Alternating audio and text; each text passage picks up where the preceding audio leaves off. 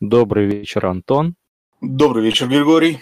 Сегодня у нас среда, и вы на канале «Разговоры об НРИ». Здесь мы разговариваем о настольных ролевых играх, как обозначено в названии. И мы, собственно, делимся опытом, какими-то своими личными советами. И это может быть интересно ведущим настольных ролевых игр, особенно ведущим, которые начали водить недавно. Дисклеймер. А, а, Все сказанное является личным субъективным мнением каждого из говорящих и основанным на его личном субъективном опыте. Какие-то советы могут относиться только к конкретным ситуациям, какие-то советы могут не работать в других обстоятельствах в зависимости от компании или каких-то нюансов. И мы никого здесь не пытаемся оскорбить, не пытаемся принизить здесь важность какой-нибудь из ролевых систем или какого-нибудь из подходов, просто мы в основном говорим о своем личном опыте, о своем личном отношении к ролевым играм и советуем какие-то вещи, исходя из него, своего личного опыта. Какая у нас сегодня тема? Сейчас а, я отвечу сразу на вопрос, который тут задали. Мне, по-моему, кстати говоря, задавали этот вопрос в личку, и я что-то про него забыл. А, про механику проклятия упоминали в прошлый раз. А, если я правильно помню, в личных сообщениях мне это звучало как механика проклятий пятой редакции – вот тут я сразу скажу, что я не уверен, что я упоминал механику проклятия именно в контексте пятой редакции, а, но, скажем так, не помню, есть ли в пятой редакции эта штука. Если есть, то явно, по-моему, не... Ну, надо перелистать руководство ведущего. Но механика проклятий, я помню, была вместе с механикой скверны в Heroes of Horror, про который я упоминал в прошлый раз. И там она была вроде бы как неплохая, по крайней мере, я помню что-то про смертельные проклятия. Ну, в смысле, когда умираешь и проклинаешь кого-то на последних секундах своей жизни. Механики из Heroes of Horror можно натянуть на существующую редакцию, но тут нужно учитывать, что баланс разный. То есть то, что в третьей, третьей с половиной редакции или там в Pathfinder э, считалось, ну, такой средненькой сложностью, в пятерке считается высокой.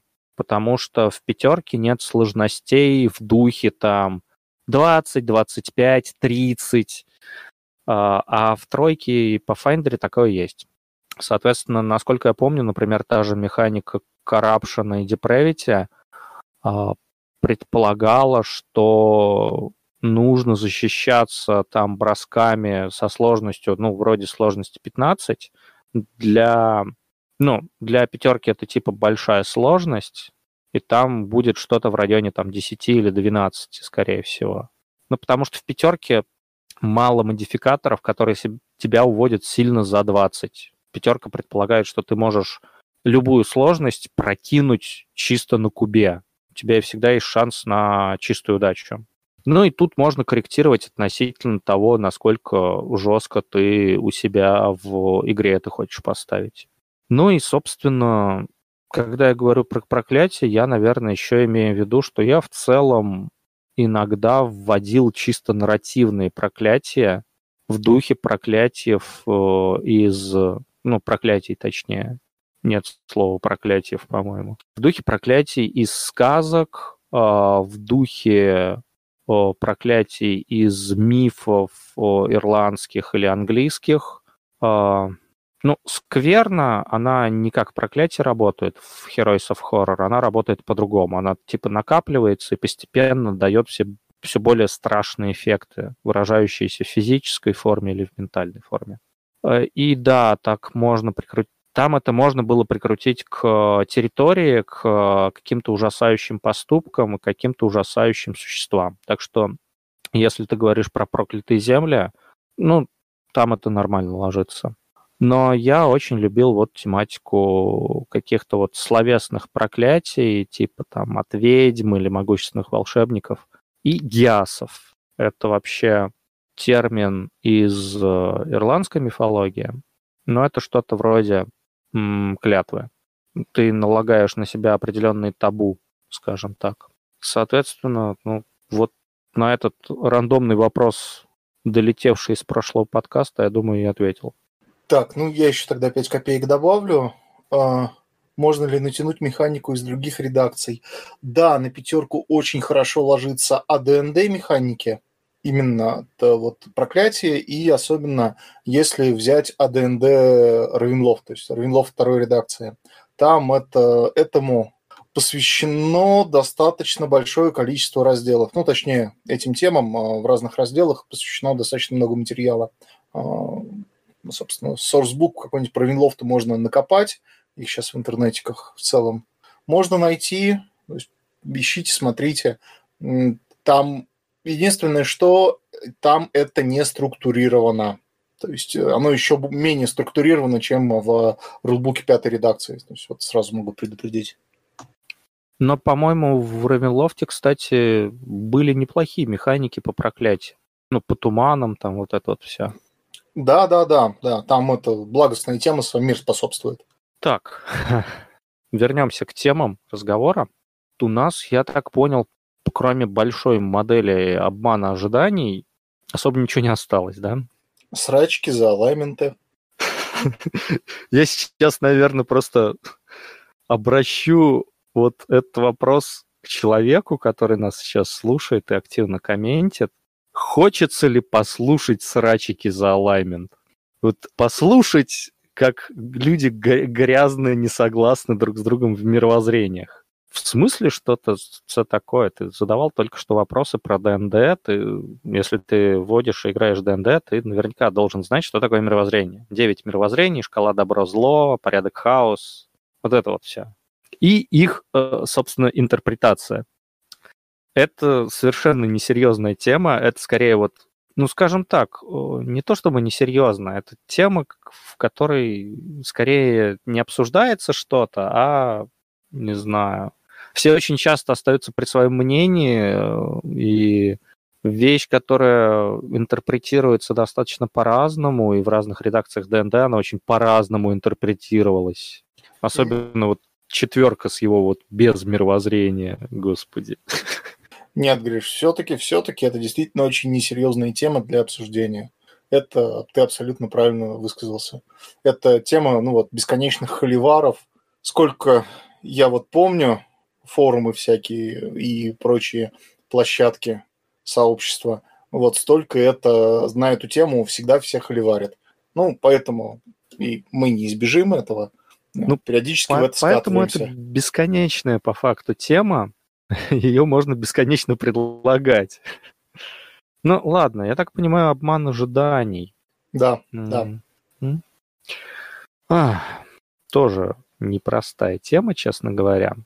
А, ну, гляди, я бы мог, наверное, начать, если ты не против. Да, давай у меня, потому что в основном только практические примеры. А, ну, гляди, просто обман ожиданий я чаще всего наблюдал, а, ну, слышал при примеры, наблюдал сам как игрок или как ведущий, в основном в рамках э, сюжетных решений и сюжетных поворотов. Э, мы можем говорить про какие-то более мелкие, ну, скажем так, э, применения обмана ожиданий, но чаще всего это вот как-то более-менее глобально используется именно в сюжете. Соответственно, если ты там в детективе подозревал какого-то конкретного человека, а потом опа, неожиданный поворот, это оказывается не он, а совершенно другой э, там товарищ. Э, либо когда вы верой и правдой служите какому-нибудь нанимателю, а потом он вас грязно предает, короче, и э, оставляет умирать где-нибудь, там, я не знаю, в лавовых пустошах и всякое такое. И в том числе иногда, когда игроки видят какие-то происходящие процессы, и они либо их не понимают, либо эти происходящие процессы кажутся совершенно нелогичными. И потом, собственно, а, какой-то факт, какие-то детали, они эти процессы объясняют. Я вот в основном про вот это говорю. А, собственно, я обычно даю совет, что нужно выдержать очень короткий тайминг между тем моментом, когда игроки не понимают смысл происходящего или там они считают, что все, что происходит, нелогично, между тем моментом, когда, когда это вот все объясняется. Потому что если о, игрок столкнется с какой-то о, штукой, которая ну, будет ему мозг выносить, и он такой, что за фигня? И если это не будет никак объясняться, э, достаточно долгое время, там, сессию, две, три, это никак не объясняется, просто вот, вот есть фигня, вы смиритесь, извините, типа это вот так работает, то человек просто забьет. Он просто примет, что вот есть какая-то необъяснимая фигня как данность, или что вот была какая-то вот нелогичная, нелогичный эпизод какой-то был, и никто Никто не собирается мне это объяснять, мастер просто на это забил, и, скорее всего, это просто дыра. И если он будет объяснять это постфактум сессии через пять, то никому до этого уже дела не будет. А, поэтому в плане сюжетных поворотов и непонимания происходящего, или типа, почему он так сделал, почему так произошло, нужно держать, мне кажется, разницу в одну сессию. На уровне ну, того, что, возможно, сразу это объяснять не стоит, ну, это можно объяснять в определенных случаях сразу, почему так произошло, чтобы ребята успели удивиться, а потом успели понять, а как так-то. А, но если, скажем так, если хочется выдержать паузу или мгновенное объяснение, наоборот, все попортит, а, то это желательно, чтобы на следующей сессии э, какими-то логическими данными новыми, которые игроки не знали, объяснялось. И желательно, чтобы какие-то намеки на то, что вот так может быть, было до того, как э, случатся вот эти все повороты.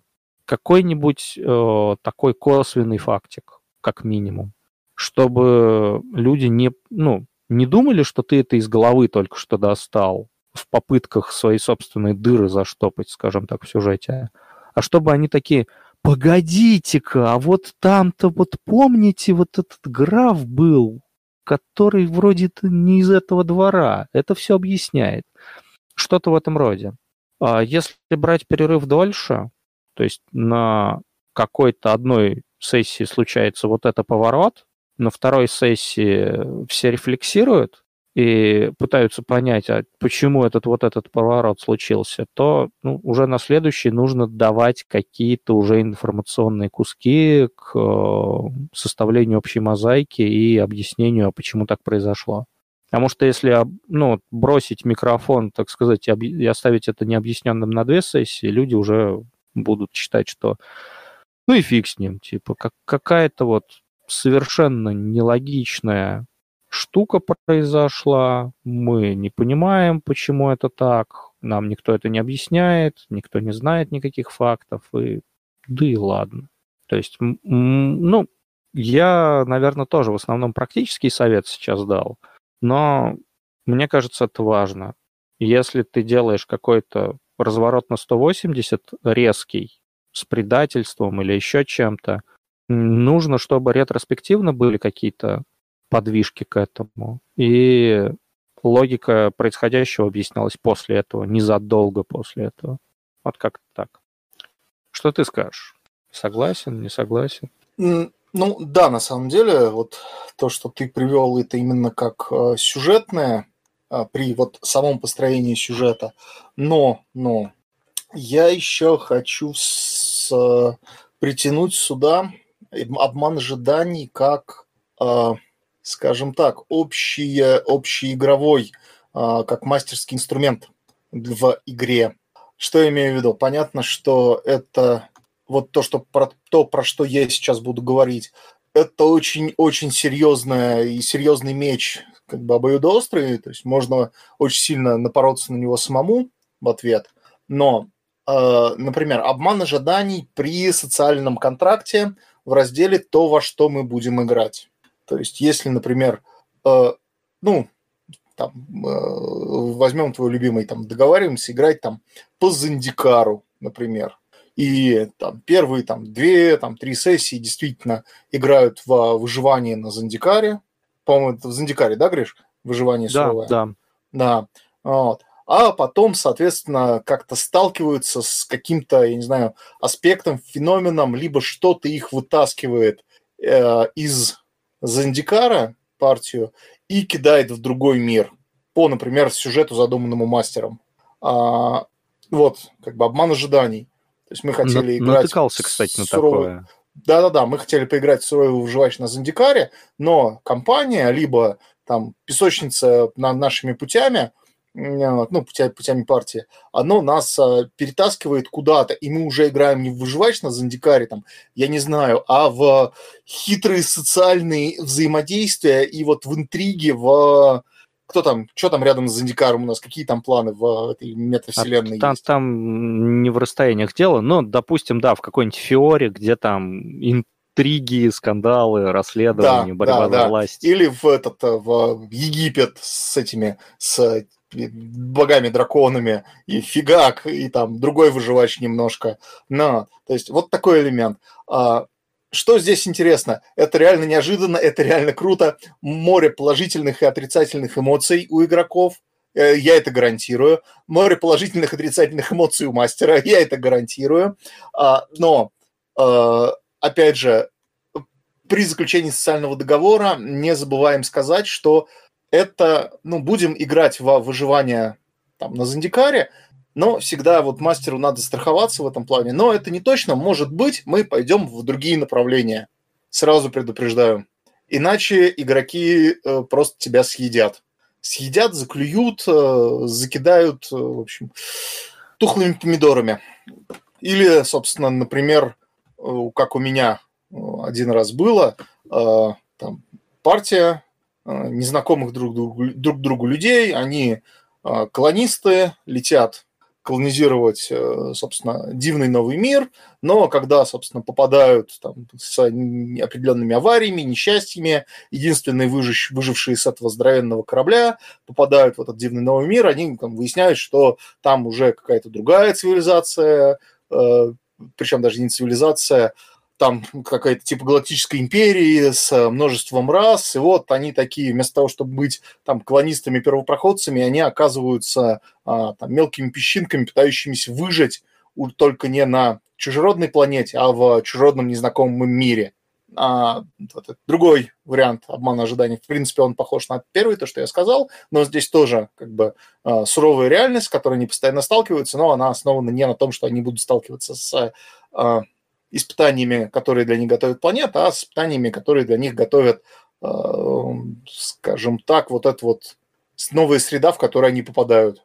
Ну, то есть это не выживание на дикой природе, это выживание в э, цивилизованной местности. Так, сейчас вспомню, еще у меня третий пример был. Окей, давай тогда с примером сначала, потому что у меня сейчас внезапно ну, да примеры из жизни накопились. Да, да, да, да, да. Ну, я так подозревал, мы сейчас примерами просто будем делиться. И, собственно, еще один пример. А, тоже некий обман ожиданий. Про него мы или говоришь ты в каком-то лекториуме, но уже говорили. Это когда по приключению или кампейну, неважно, игроки идут, э, пробиваются сквозь э, там все преграды и подходит к этому огромному, там, могучему темному властелину, который там всегда там, показывается там огромным каким-то существом, еще что-то. Вот. И, например, они его там бах побеждают, а это в этих огромных черных доспехах оказывается просто там два гоблина-иллюзиониста, которые своей хитростью смогли там подчинить себе вот какое-то темное войско, э, которое осталось после. Да, да, да, да, да, да. Вот, как, как вариант, просто это был еще, э, было еще приключение, ну, очень фановое такое приключение для второй, нет, для третьей уже редакции. В этом доспехе вот просто два гоблина-иллюзиониста, которые э, выдавали себя за темного властелина, причем темный властелин уже там сколько-то сотен лет как скончался, Вот, но никто из придворных про это не прочухал. То есть он вот бах появился, и он ведет себя так же, как темный властелин. Ну, значит, это наш темный властелин. И вот эти два гоблина или там три гоблина-иллюзиониста управляли от имени этого темного властелина всем. Причем там по мере сюжета было очень много вот насыпано, вот, как я уже говорил, хлебных крошек, что игроки и их персонажи могут понять, что это, ну, это нашествие, оно какое-то неправильное. То есть это, эти темные войска и темный властелин не ведет себя как темные войска и темный властелин. То есть они не там порабощают или захватывают, а там грабят и там выносят, э, например, из городов и деревень там все сладкое, весь мед, там все там цветные ткани или еще что-то такое. Ну, то есть вот там или кобальды, я не помню, ну вот что-то, какие-то существа, которым вот нравится вот такое яркое, пестрое, сладкое, вот они вот этим вот всем обкладывались. И, ну, темное войско, оно как бы, оно просто тупые эти, тупые не тупая нежить, они, ну, привыкли подчиняться, а, там, понятно, генералы-приспешники, они всегда его слишком сильно боятся, и э, уже там за эти многие-многие тысячелетия своей бессмертной службы э, привыкли к тому, что темный властелин иногда бывает экстравагантен в своих желаниях. Когда игроки пробились до самого конца, они выяснили, что там в этом огромном черном доспехе, ну, всего-навсего несколько именно иллюзионистов, которые вот эту вот своей магией иллюзии смогли вокруг себя такое впечатление создать. Это вот такой именно пример, э, когда у тебя сюжет идет вроде бы такой, ну, более-менее классический, эпический сюжет, но в конце, а, или не в конце, ну, мне кажется, что это лучше всего делать а, в конце. Там вот этот вот как раз финальный бой с боссом, и бах, оказывается, что, ну, внезапный поворот в какую-то сторону. Ну, неважно, в какую сторону. К этому, на самом деле, можно также вспомнить, что, например, принцессу, которую мы должны спасти из замка, из башни, охраняемой драконом, в общем-то, на самом деле там не принцесса заложница дракона, а дракон заложник принцессы. Это тоже своего рода обман ожиданий, такой резкий сюжетный поворот. В целом, в целом, если брать именно сюжеты, а, вспоминая, например, о Генри с его новеллами, вот это вот как раз а, классический обман ожиданий, ну, читателя в данном случае. А, и где-то в самом конце мы видим резкий неожиданный сюжетный поворот, который переворачивает весь сюжет Э, в, ну, нашем, в том, как мы его увидели, э, в том, как мы его, например, прошли, либо прочитали, неважно в данном случае, просто с ног на голову и выстраивает там определенные эти, как ты уже говорил, э, вещи, которые мы до этого не понимали, просто встают на свои места. Почему это так было, как это так было, из-за чего это, из-за чего это так было. Ну, вот. ну, я вроде бы со своими воспоминаниями, примерами все, Гриш, давай рассказывай, что у тебя есть. Да на самом деле вот ты начинаешь рассказывать, и я сразу вспоминаю, где я такое видел. Ну, во-первых, как игрок я натыкался на вот это самое перемещение в другой мир, потому что я помню, вот насколько я помню, меня когда-то давно звали играть в Фаготена, и я, конечно, не то чтобы там по Фаготенам большой специалист, но я такой, ну ладно, давайте поиграем по Фаготенам, почему бы и нет сгенерил себе какого-то жреца, в одной из деревенек там посидел, пообщался с местными, попроповедовал, а потом типа открывается портал в другой мир, и мы с этими чуваками, собственно, идем туда и попадаем в авторский мир ведущего. А, собственно, никто никаких а, по факту, ну, претензий не высказывал, потому что в плане стилистики по факту не особо чего изменилось.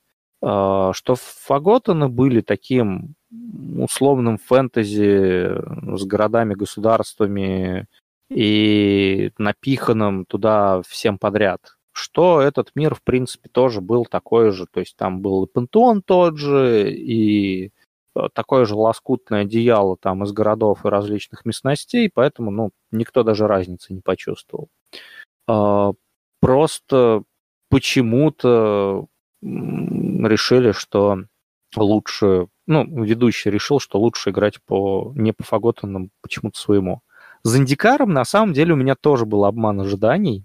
Ты просто вспомнил, и я такой, блин, вот оно. А, Причем ровно тот, который ты рассказал, но без перемещения в другой мир. Дело в том, что у ребят там был достаточно острый конфликт персонажей, они там достаточно быстро, герои разошлись по углам, злобно зыркая друг на друга. И каждая группа мне сказала, так, ну гляди, мы, в принципе, с чуваками, ну, хотели бы дальше играть, просто мы вывели конфликт персонажей в какую-то такую точку, когда мы, наверное, а, пойдем в какую-то сторону а, от места, где у нас произошел конфликт, и мы не очень понимаем, как ты нас сведешь. Я такой, хорошо, давайте сначала вы заявки на следующие действия, ну, что вы собираетесь делать дальше, мне скажете. Каждая группа мне говорит, мы хотим найти самый крупный город на континенте. Я такой, отлично. Ни слова больше. И, о, и те, и другие ребята попадают в самый крупный город на континенте, центр местной работорговли, но они там были в не очень дружелюбных местах. И каждый э, из этих групп, во-первых, они встречаются друг с другом и решают, что не стоит конфликт продолжать. Во-вторых, каждая из этих групп встречает каких-то людей в этом городе работорговом, который им рассказывает про то, что городом правят некие теневые личности, конспирированные. И якобы кто-то пытается часть этих личностей сместить и заменить их на вампиров. Ну или обратить их в вампиров. Ребята встречают друг друга такие, слушайте, вы знаете, слышали про теневых лордов Ниманы? Все такие, да, да, слышали. Знаете, ну тут как бы получилась такая ситуация, что нам надо бы выяснить, кто это, а, потому что, ну, происходит кое-какая подковерная игра с теневыми лордами, и нам, нам нужно, чтобы это прекращ... ну, прекрати... прекратилось, да. И там каждая группа думала как бы поддержать какую-то свою группу вот этих вот политических сил. Ну, кто-то вампиров, кто-то, наоборот, самих теневых лордов. Но при этом они друг с другом сошлись, начали выяснять личности теневых лордов различными способами. И получилось, что ребята в мире выживача нашли единственное место, которое можно хоть как-то назвать городом, и начали там интриговать. Но тут это не я как бы поменял стиль игры, это ребята захотели поменять стиль игры. Они услышали определенные слухи, они решили в это ввязаться и начали игру вообще про другое. А, Причем потом они еще пару раз тоже так делали, они возвращались в итоге к выживачу после этой сюжетной арки и так далее. То есть тут я бы, наверное, сказал вот к твоим примерам, то иногда нужно не просто предупреждать игроков, что, чуваки, ну, будет игра про это, но может быть еще про что-нибудь другое. А, возможно, иногда имеет смысл смотреть в сторону игроков. Если ты заявил им игру про одно, они явно прям играют у тебя во что-то совершенно другое, ну, возможно, стоит посмотреть, как они отнесутся к тому, что ты этого другого им, собственно, дашь. Какой-то еще у меня был пример, я сейчас начал уже подзабывать. Сейчас попытаюсь вспомнить. Можешь пока свои какие-то рассказать. Но это вот у меня чисто примеры из жизни такие. Опять, собственно, про, например, негативные примеры обмана ожиданий. Достаточно давно было, еще по третьей редакции мы играли, и, собственно, мастер заявляет, что давайте поиграем в ну, такую эпическую ДНДшечку с таким краулом, спусканием в подземелье, и так далее, и так далее, и так далее. Мы, мы все там, партия такая, да, да, мы как бы устали от каких-то а, сложных, тяжелых тем, устали как раз от Рамидлофта в тот момент. Вот, давай что-нибудь, ну, такое классическое, эпическое, на отдохнуть а, головой, покидать кубы, а, безидейно пованзаться, сразить темного властелина. Начинаем играть, 5-6 сессий, и что-то понимаем, что в какой-то момент, ну, у нас не эпическая ДНДшечка, а у нас какие-то там социальные конфликты в городе в каком-то, какое-то предательство, интриги внутри партии. И я с еще двумя игроками, мы такие, погодите, стоп, мы хотели в эпическую ДНДшечку. Мы себе персонажей сгенерировали для эпической ДНДшечки. А нас сейчас заставляют в какую-то фигню лезть. мастер такой, а, ну я подумал, мне что-то она, ее не захотелось, я какой-то там, ну, жесткий социальный, эти, социальный модуль вам дал. Мы такие, что? Типа, нет, давай нам эпическую ДНДшечку нашу.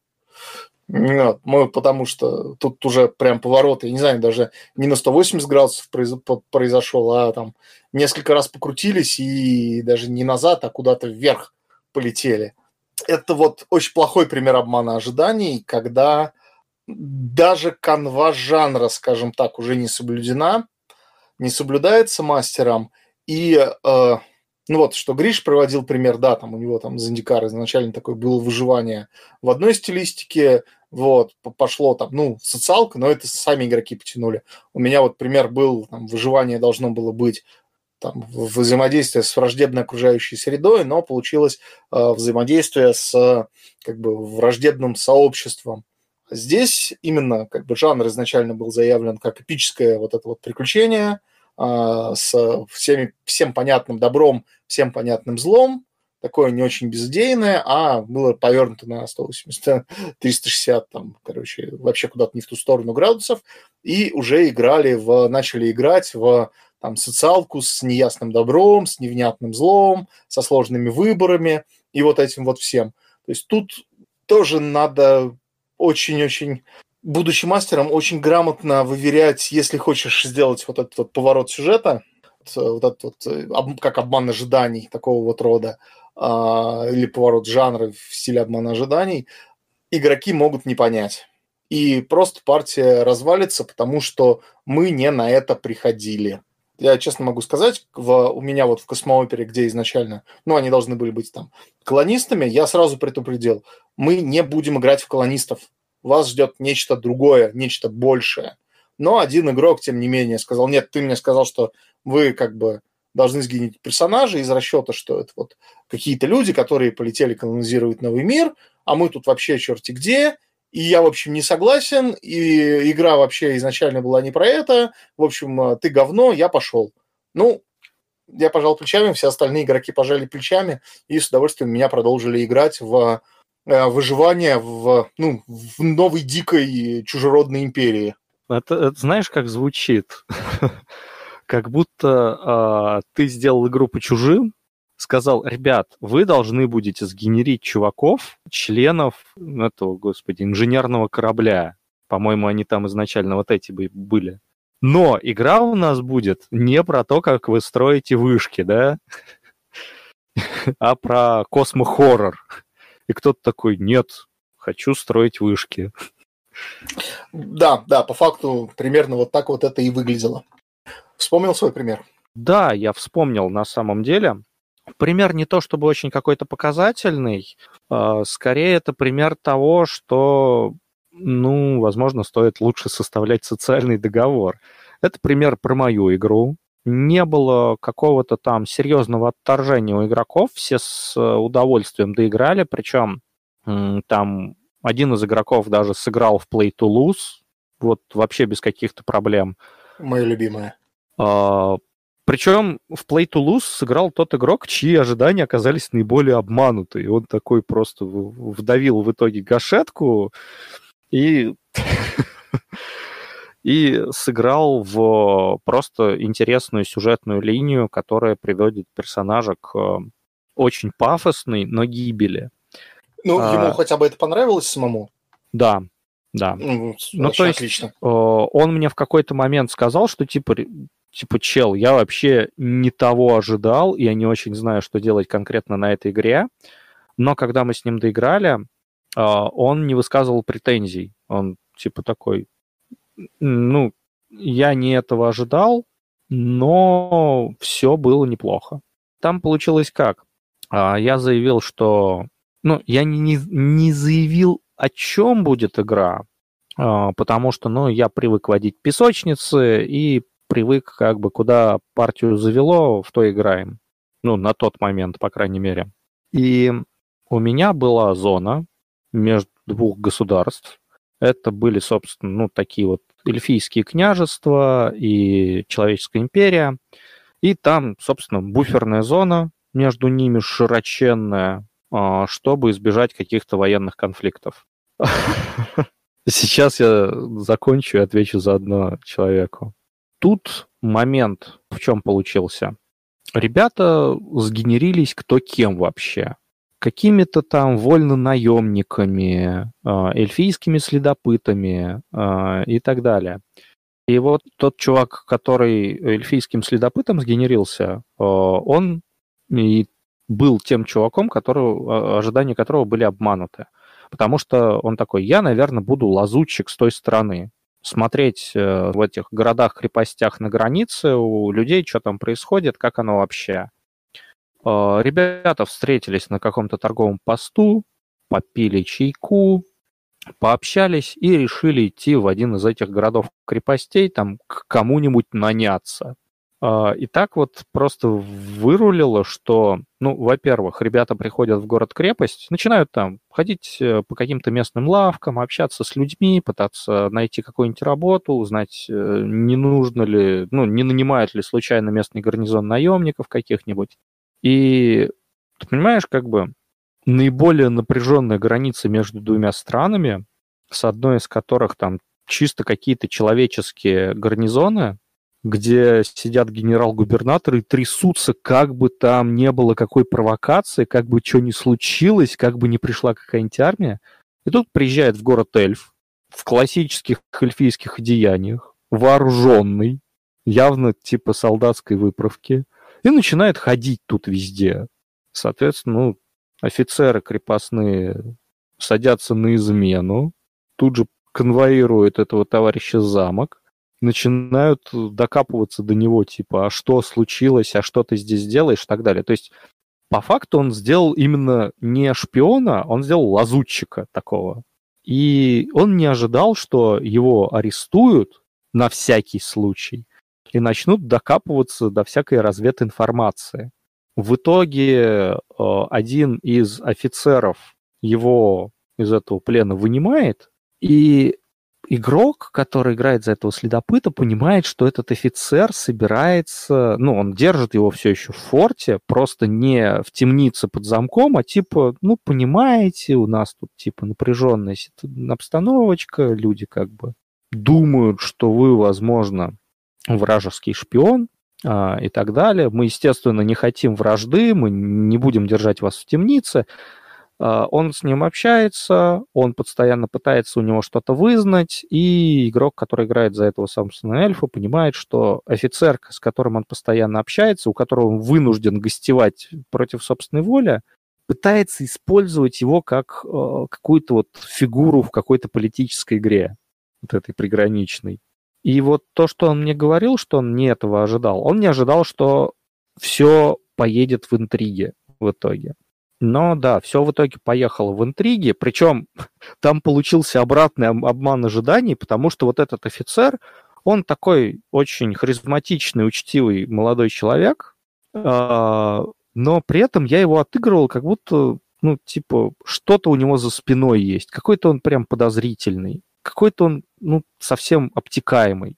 Но при этом он активно набирал людей, для вот этой своей политической игры. Использовал тех, других, третьих. И э, случился обман на ожидание обратный в том плане, что где-то вот 80% группы в итоге к нему нанялась. И к финалу я подходил этой истории с тем, что ребята вообще ну, выступают на стороне главного злодея у меня который пытается... Это шикарно просто. Это просто шикарно. Мои аплодисменты. И по факту чувака, который... Ну, этот офицер был полуэльф сам, который добился достаточно высокого звания и искренне ненавидел своих вот этих длинноухих сородичей, ну, за счет этой лояльности человеческой империи так и поднялся. Дело в том, что его окончательной целью был а, как раз-таки создание провокации на границе, но не со стороны эльфов, а именно со стороны империи. А, он искренне хотел войны между этими двумя странами, и в итоге ребята тайком там с отрядом военных и какой-то вот осадной инженерии с алхимическими снарядами подбирается к границе леса, чтобы там сжечь все И более того, и провокация даже удается, но там под конец происходит, во-первых, несколько предательств э, одновременно. Во-вторых, тот самый эльф, который все еще оставался у него в плену в таком, ему дают бежать, он успевает проникнуть вглубь леса в надежде скрыться от войск.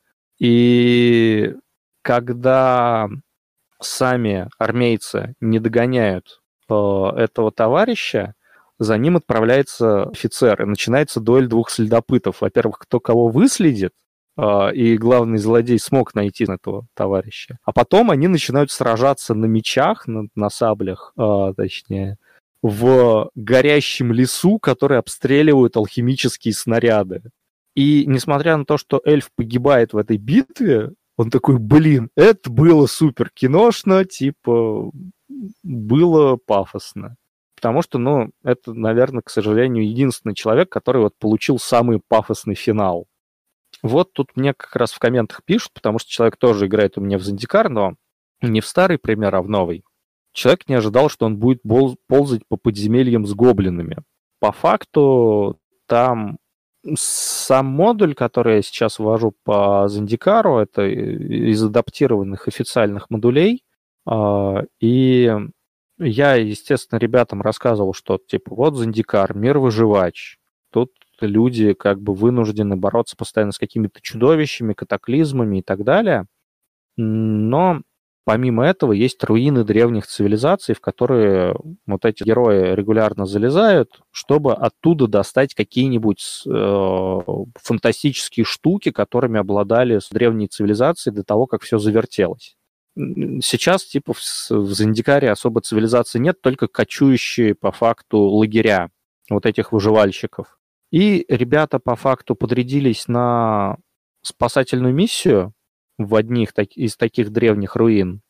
И ребята ожидали больше выживач, а я им э, дал по факту Dungeon Crawl, причем там в эти, эти руины уже успели заселить э, несколько гоблинских племен, и у них постоянно какие-то терки, и ребята вынуждены еще в этих терках участвовать. То есть мало того, что это полноценный такой полноценное подземелье с ловушками, монстрами и всем прочим, так это подземелье еще между собой какие-то вот э, более-менее цивилизованные э, племена пытаются делить. Ну, в Зандикаре гоблины достаточно цивилизованные ребята, типа, такие же, как и все остальные, ну, полноценная игровая раса.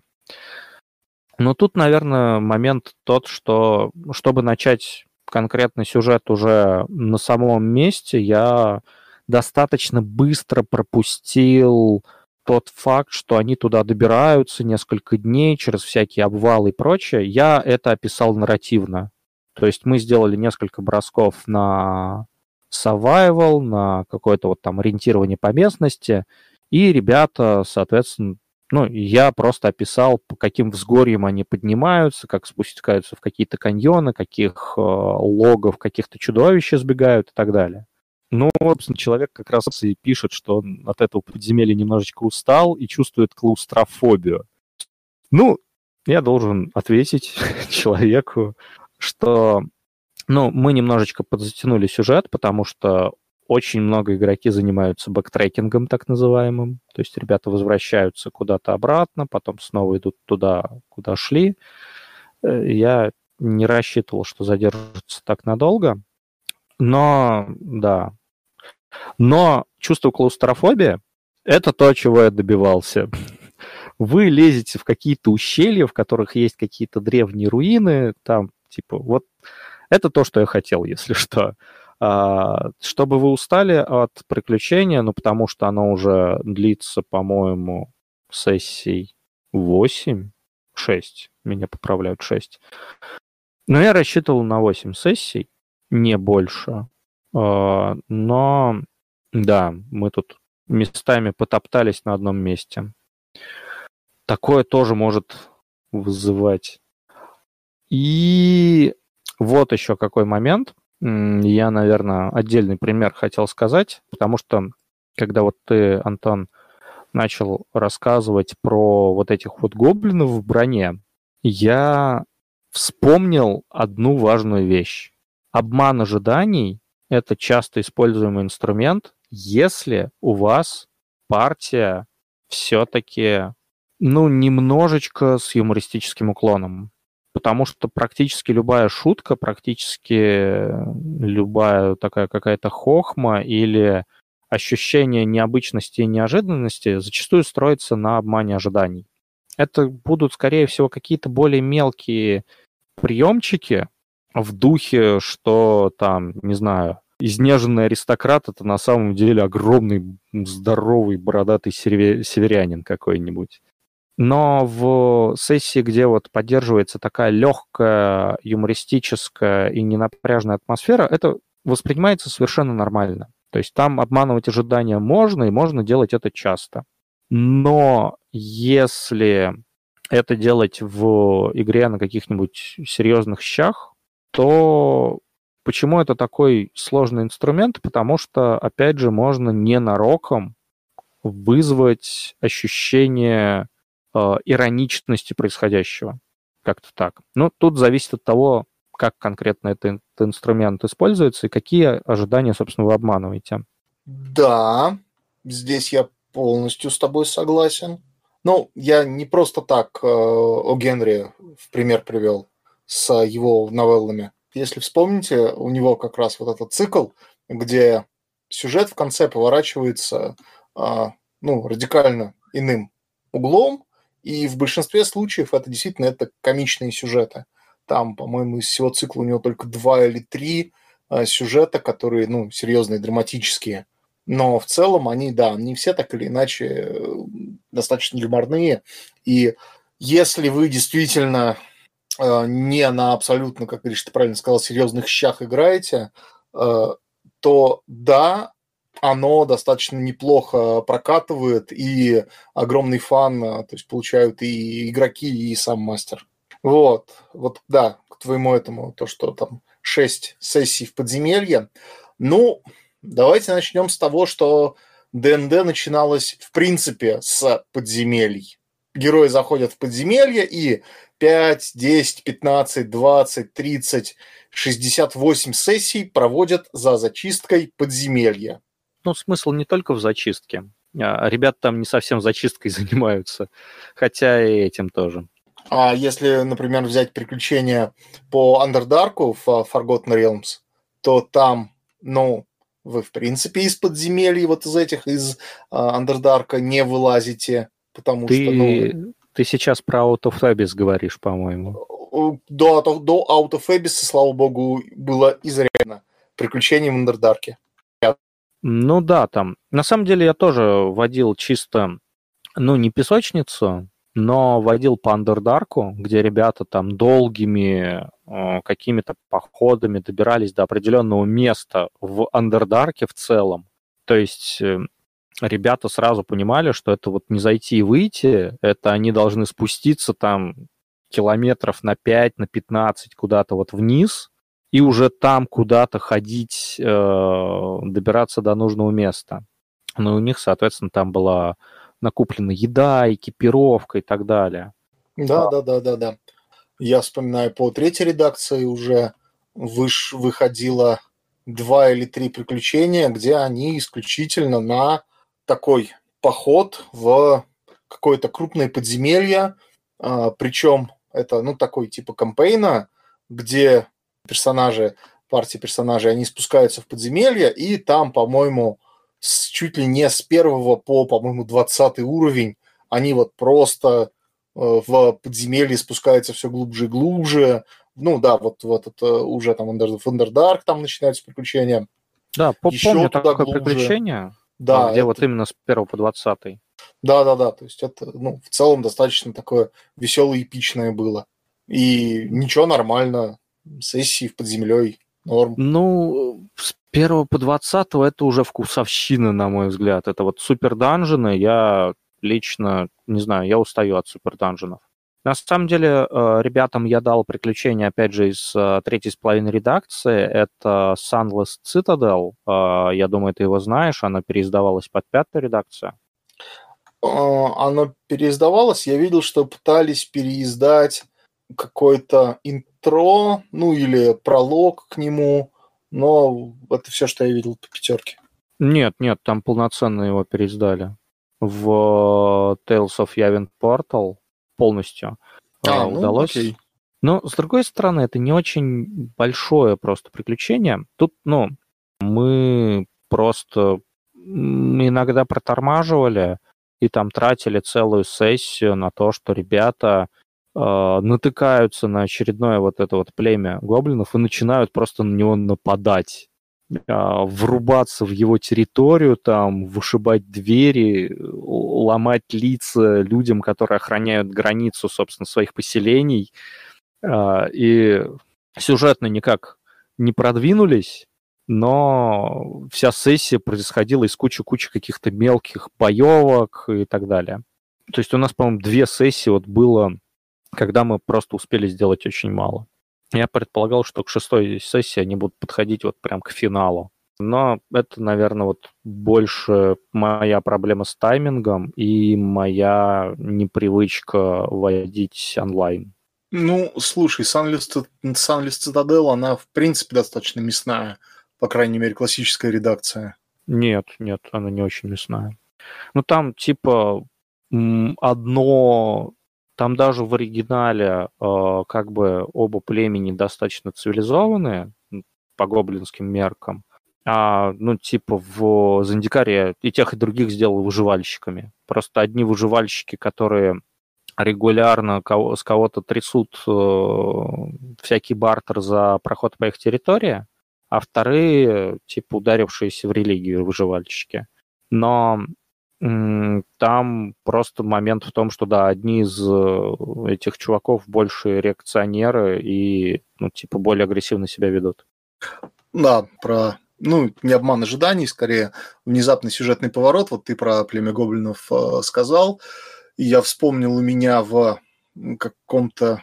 Нет, в песочнице, в песочнице было то, что игроки в ну, достаточно крупном городе Э, пытались найти местного мага, но, в общем, мага нет, пропал давно, и, в общем, они что-то поискали его, но поняли, что никуда это их не заводит или ведет э, радикально там на другие, эти, другие регионы, в другие земли, на другие материки.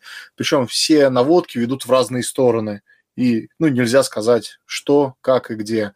По мере своих разных злоключений в этом городе они в, натыкаются под ну, нынешней канализацией города на старый разрушенный город, поверх которого здесь все это дело было ну, построено.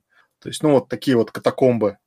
И в этих катакомбах живет себе весьма так, гоблины или кобальды, я не помню, кто-то вот из этого какого-то племени. А, они сначала их там попытались э, начать убивать, ну, то есть вот это, встретить их агрессивно, но поняли, что гоблинам, в общем-то, на них глубоко плевать. Такие, что вы здесь делаете? Вы, типа, там, пришли снизу торговать? Они такие, нет, мы пришли сверху. И говорят, нет, наверху ничего не существует, мы знаем. Вы, как бы, нас пытаетесь обмануть, поэтому мы вас э, там, затащим на суд нашему королю. Ну, затаскивают на суд королю, а дальше примерно тот же, та же тема, которую я уже описывал. Там великий вот гоблинский король, э, который там сидит на троне, такой крупный, пафосный, накачанный двухметрового роста, и э, колдун в партии понимает, что это одна глобальная иллюзия. А, когда их оставляют с королем, грубо говоря, один на один, а, нет, что-то король им назначает повышенную пошлину, за торговлю. И, в общем, их таскивают, но они решают узнать, что же там с этим королем произошло, что с ним случилось, ну, почему это так, почему он такой весь в магии иллюзии. Вот они там пробираются тайно в тронный зал, естественно, короля нету, нигде в его покоях нет, и находят э, тайную комнату, тайную дверь, которая там по лесенке ведет в какую-то комнатку. В этой комнате просто гном в да, достаточно пожилого возраста, какие-то занимается какой-то научной волшебной деятельностью, не сильно на них обращает внимание. Когда на них обращает внимание, они его припирают к стенке, он показывает всю свою волшебную мощь, мощь вот, архимага, э, грубо говоря. Ты просто из разговора с ним становится понятно, что просто, ну вот, гному надоело, что к нему постоянно ходят все на поклон с, ну, как к великому магу, с какими-то просьбами. Он совершенно случайно нашел ход вниз и начал оцивилизовывать гоблинов под то, как ему кажется правильным. Племя, которое просто даже не знало, что оно живет под, в катакомбах старого города, ну, из Андердарка, грубо говоря, просто поднялись. Тоже такой вот э, сюжетный поворот в, вот в этом сюжете. С одной стороны, ничего особенного, ну, просто ничего особенного, какой-то сюжетный поворот, а, немножко комичный. А с другой стороны, то вот как вот сам процесс, как игроки это дело расследуют, а, подозревают какие-то там страшные, безумные тайны, э, каких у, нее, у них только версий не было, что это там дроу готовит этих гоблинов к вылазке на поверхности, что тут и летит, там захвати, и летиды захватили и контролируют. А оказывается, все объясняется элементарно просто, и, ну, в общем, весь этот, э, весь детективный сюжет, ну, не стоит ничего, потому что самого детективного сюжета нет. Тоже такой вот забавный момент из практики вспомнился. На самом деле я помню, что у одного из наших мастеров как раз-таки есть э, достаточно прикольный модуль, такой новичковый, э, который, ну, интересно давать новичкам, а, про то, как группа героев вынуждена убегать по лесу от совершенно неожиданно над, ну, напавших на них разбойников, которые пытаются, ну, заполучить что-то, что у них якобы есть. Ну, типа, они ищут какой-то предмет волшебный, и почему-то подозревают самих э, персонажей. И ребята, убегая по какой-то глухомане, попадают в поселение гоблинов, э, которые оказываются совершенно мирными. Вот это вот как раз-таки тоже похожий момент. А, но там момент в том, что ребята могут узнать, что здесь когда-то жил волшебник, который нашел способ какими-то своими магическими ритуалами делать диких вот этих вот агрессивных, необузданных гоблинов а, совершенно добряцкими, мирными ребятами. Но там основная дилемма в том, что на поселение скоро нападут вот эти вот отряды бандитов, ну или наемников. И тут скорее моральная дилемма. Вот люблю моральные дилеммы. Там получается, что вы можете попытаться обратить ритуал, ну, точнее, прекратить э, действие ритуала и посмотреть, повлияет ли это как-то на гоблинов, станут ли они, типа, такими же, как раньше. Или вы можете попытаться, не обращая ритуал, а, попытаться как-то ну, научить гоблинов защищать э, себя и свою территорию. Тут больше таких вот, больше философских вопросов поднимается, типа, добродетель, она дело врожденное или обучаемое? Если прирученное дикое существо снова отпустить, станет ли оно диким снова? Но определенный момент в обмане ожиданий как бы в сюжете есть, когда вы натыкаетесь на племя гоблинов, и вы готовы уже к конфликту, но внезапно оказывается, что тут типа нормальные ребята живут, никого не собираются там бить, сжигать, убивать. Так, я вот сейчас, да, пытаюсь вспомнить, были ли еще какие-то вот, ну, яркие моменты, которые мне запомнились, которые действительно подходят под э, нашу тему, ну, от обман ожиданий, либо игр технический, ну, назовем это так, либо э, сюжетный. И ни позитивных, ни негативных я, честно говоря, вспомнить не могу, так что, наверное, я как у меня как бы все вот, ну, из таких, из э, хороших, ярких примеров. Ну, на самом деле, вот э, опять же, твой пример про юмористического главного злодея, я бы, наверное, сказал, что если ребята прям настроились играть на серьезных щах, им может это сильно не понравиться.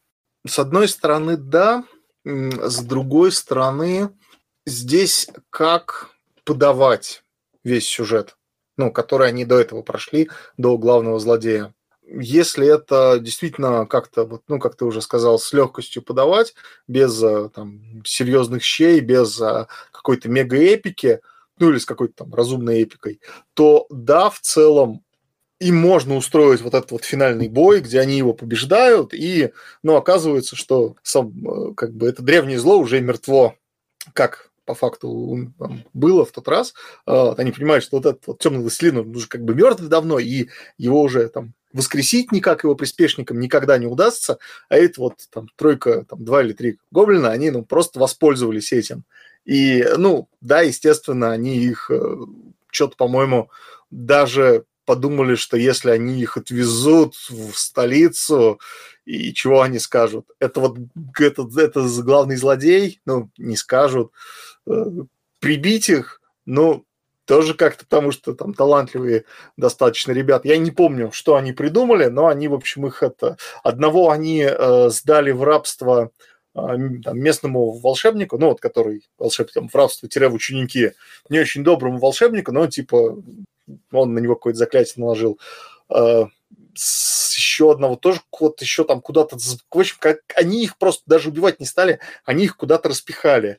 И через э, несколько приключений им это, как бы у них там еще одно приключение было, связанное как раз с, с этим вот одним из этих гоблинов, который там прибежал к ним за помощью ну, который был этим учеником волшебника, который прибежал к ним за помощью с там, просьбой спасти вот этого мага, который, ну, волшебник, он и помогал партии, вот, с просьбой спасти, и, в общем, всячески там за этой партией шатался, все, там, приключения, там, 6-7, всячески им помогал-вредил, но не то чтобы со зла, ну, просто он не очень умный.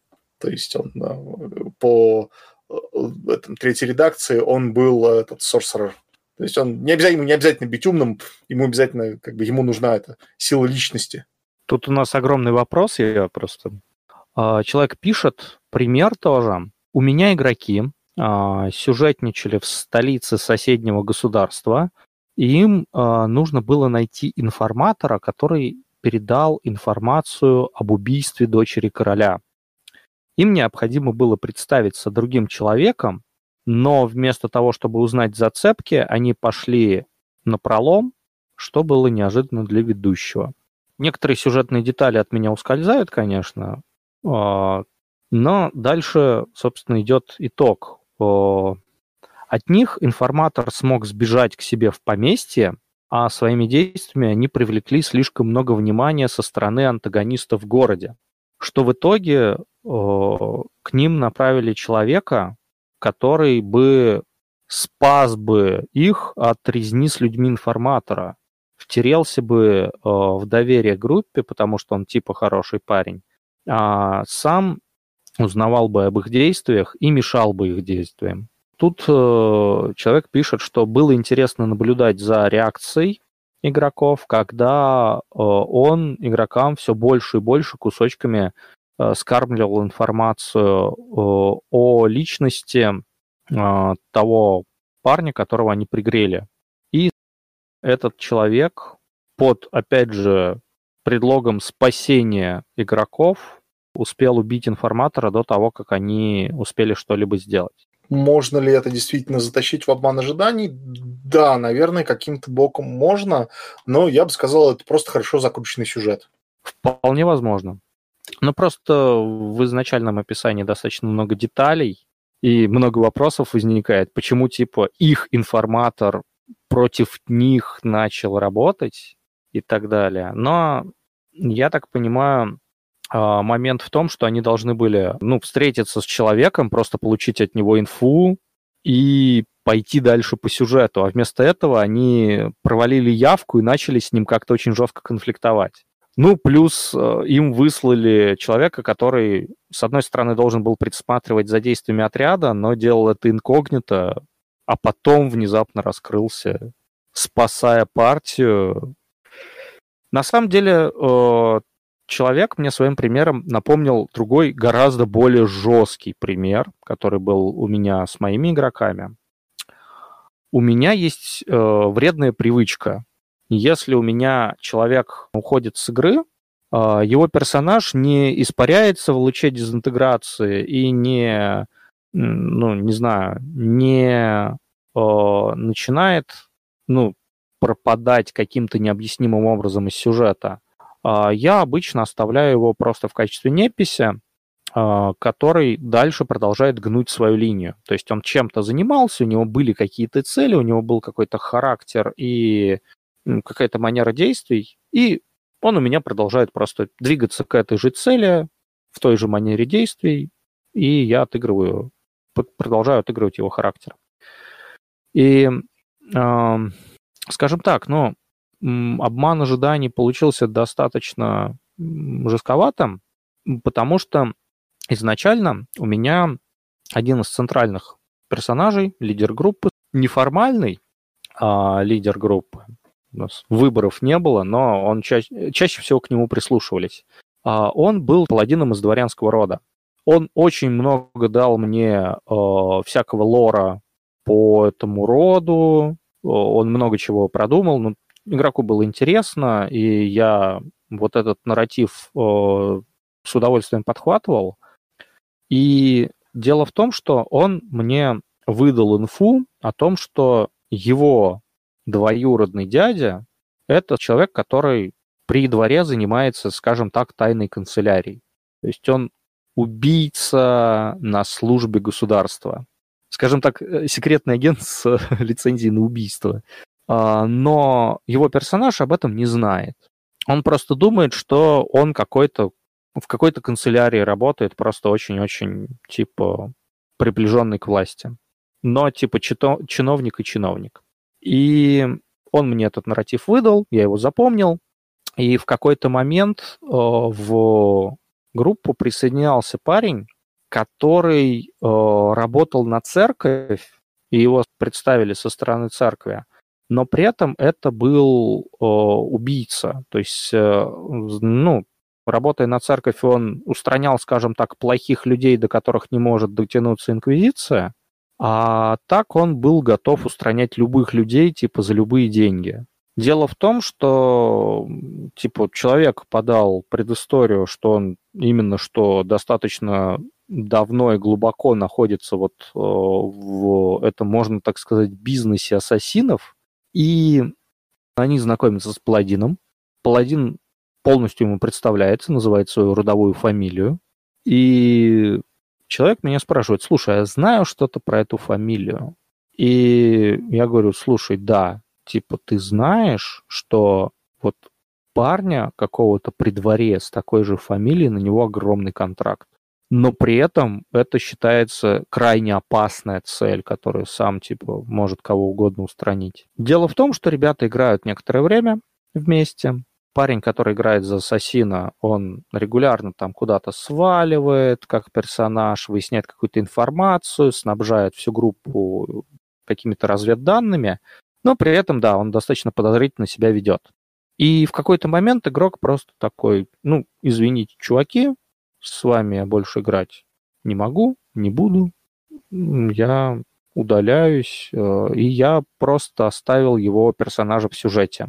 Но так как он идет вместе с ними, у него не было никакой мотивации резко сваливать от людей, он крайне был заинтересован продолжать с ними работать, я продолжил вот эту тему гнуть, Продолжил постоянно им куда-то пропадать, сливать им инфу, немножечко больше выкрутил подозрительность его поведения, чтобы ребята понимали, что, ну, вообще, возможно, не стоит этому человеку доверять. Но при этом ребята такие все равно, типа, а расскажи нам то, расскажи нам это, а какая в городе есть работа, что ты знаешь про, ну, что тебе там за день удалось выяснить про местных и так далее. Э, ребята активно уже с этим неписем работают как с информатором, причем у них даже конфликты какие-то случаются на уровне, что там была отличная сцена. Это, знаешь, обман ожиданий был в рамках одной сцены еще, когда ребята в одном из городков подходят к нему, он, как обычно, сидит там в самом темном углу ну, гостиницы, к нему устраивается очередь из людей, которые хотят что-то спросить, основная группа подходит и такая, работа есть в этом городе или нет? Э, он такой, так, ладно, я скажу вам про работу, есть очень выгодный контракт, но вы должны сейчас как бы придержать паладина. Ребята такие, да ладно, что, говори просто. Он такой, ну глядите. Есть контракт на убийство одного человека, я тут выяснил. Паладин такой, да ты что, да ты как ты смеешь? кидается на него через стол, ребята, ну блин, что происходит? Информатор кричит, держите его, я же вам сказал. Ребята как-то сдерживают паладина, и информатор такой, так вот, есть контракт на убийство одного мага, и определенные люди заплатят э, крупную сумму за то, чтобы убийцы не достигли своего. Это вот такой вот обман ожиданий в рамках одной сцены. Я продолжу историю в целом. А, в итоге ребята шли в столицу, и Паладин как раз-таки рассчитывал там повидаться со своим дядей. И как-то очень неожиданно так получилось. А, в столице складываются так обстоятельства, что группу ложно обвиняют в преступлении, и их, по подозрению, столичная стража хватает. Не обвиняют там буквально только пару человек, в числе которых оказывается вот этот непись-информатор. Причем только потому, что он чаще всего не с ними бродит, а он просто с ними пересекается регулярно. И когда их задерживает стража, он оказывается рядом с ними. Паладин, прежде чем его уведут стражники в темницу, подзывает его, такой говорит, слушай, типа, дело очень важное, мы не знаем, почему именно нас обвинили в этом преступлении, несмотря на то, что мы ничего не делали. Гляди, я собирался встретиться, типа, со своим двоюродным дядей, э, он очень важный человек при правительстве, и если ты передашь ему, что у меня проблемы, то он вмешается. Я купил э, бутылку медового бренди, типа это любимый его напиток. Вот тебе записка, что ты от меня. Когда ты покажешь ему бутылку медового бренди, он типа будет стопроцентно уверен, что ты ее не подделал, что ты реально от меня. Скажи ему, что я жду его вмешательства, и типа эту бутылку с ним разобью, когда все закончится. И складывается такая э, ситуация, что к ассасину, который знает э, про там буквально стотысячный стотысячную награду за контракт по убийству главного, собственно, государственного ассасина, дают по факту ну, бесплатный пропуск в его кабинет и напиток, который он стопроцентно выпьет потому что он от надежного человека передан. И так получается э, ситуация, что я как ведущий, который ну, вот в этой песочнице придерживался э, принципа статуса кво, что типа в мире все работает так, как оно работает, а не подстраиваться под типа текущую ситуацию или удобство игроков. Получается, что этот ассасин, естественно, такой, блин, это типа шанс. Он отравляет, естественно, бутылку бренди. А, он, естественно, изучает а, охрану и замковые коридоры, пока его ведут а, на встречу с этим якобы чиновником в его якобы чиновничий кабинет. И, соответственно, когда ребята, ну вот, собственно, Паладин со своим дядей встречается уже вечером, после того, как эта ситуация, короче, с ложным обвинением разрешилась, он приходит к нему в его официальный кабинет, так как, ну, Паладин все, все-таки он думает, что это чиновник, и он в этом, э, скажем так, явочном кабинете с ним встречается.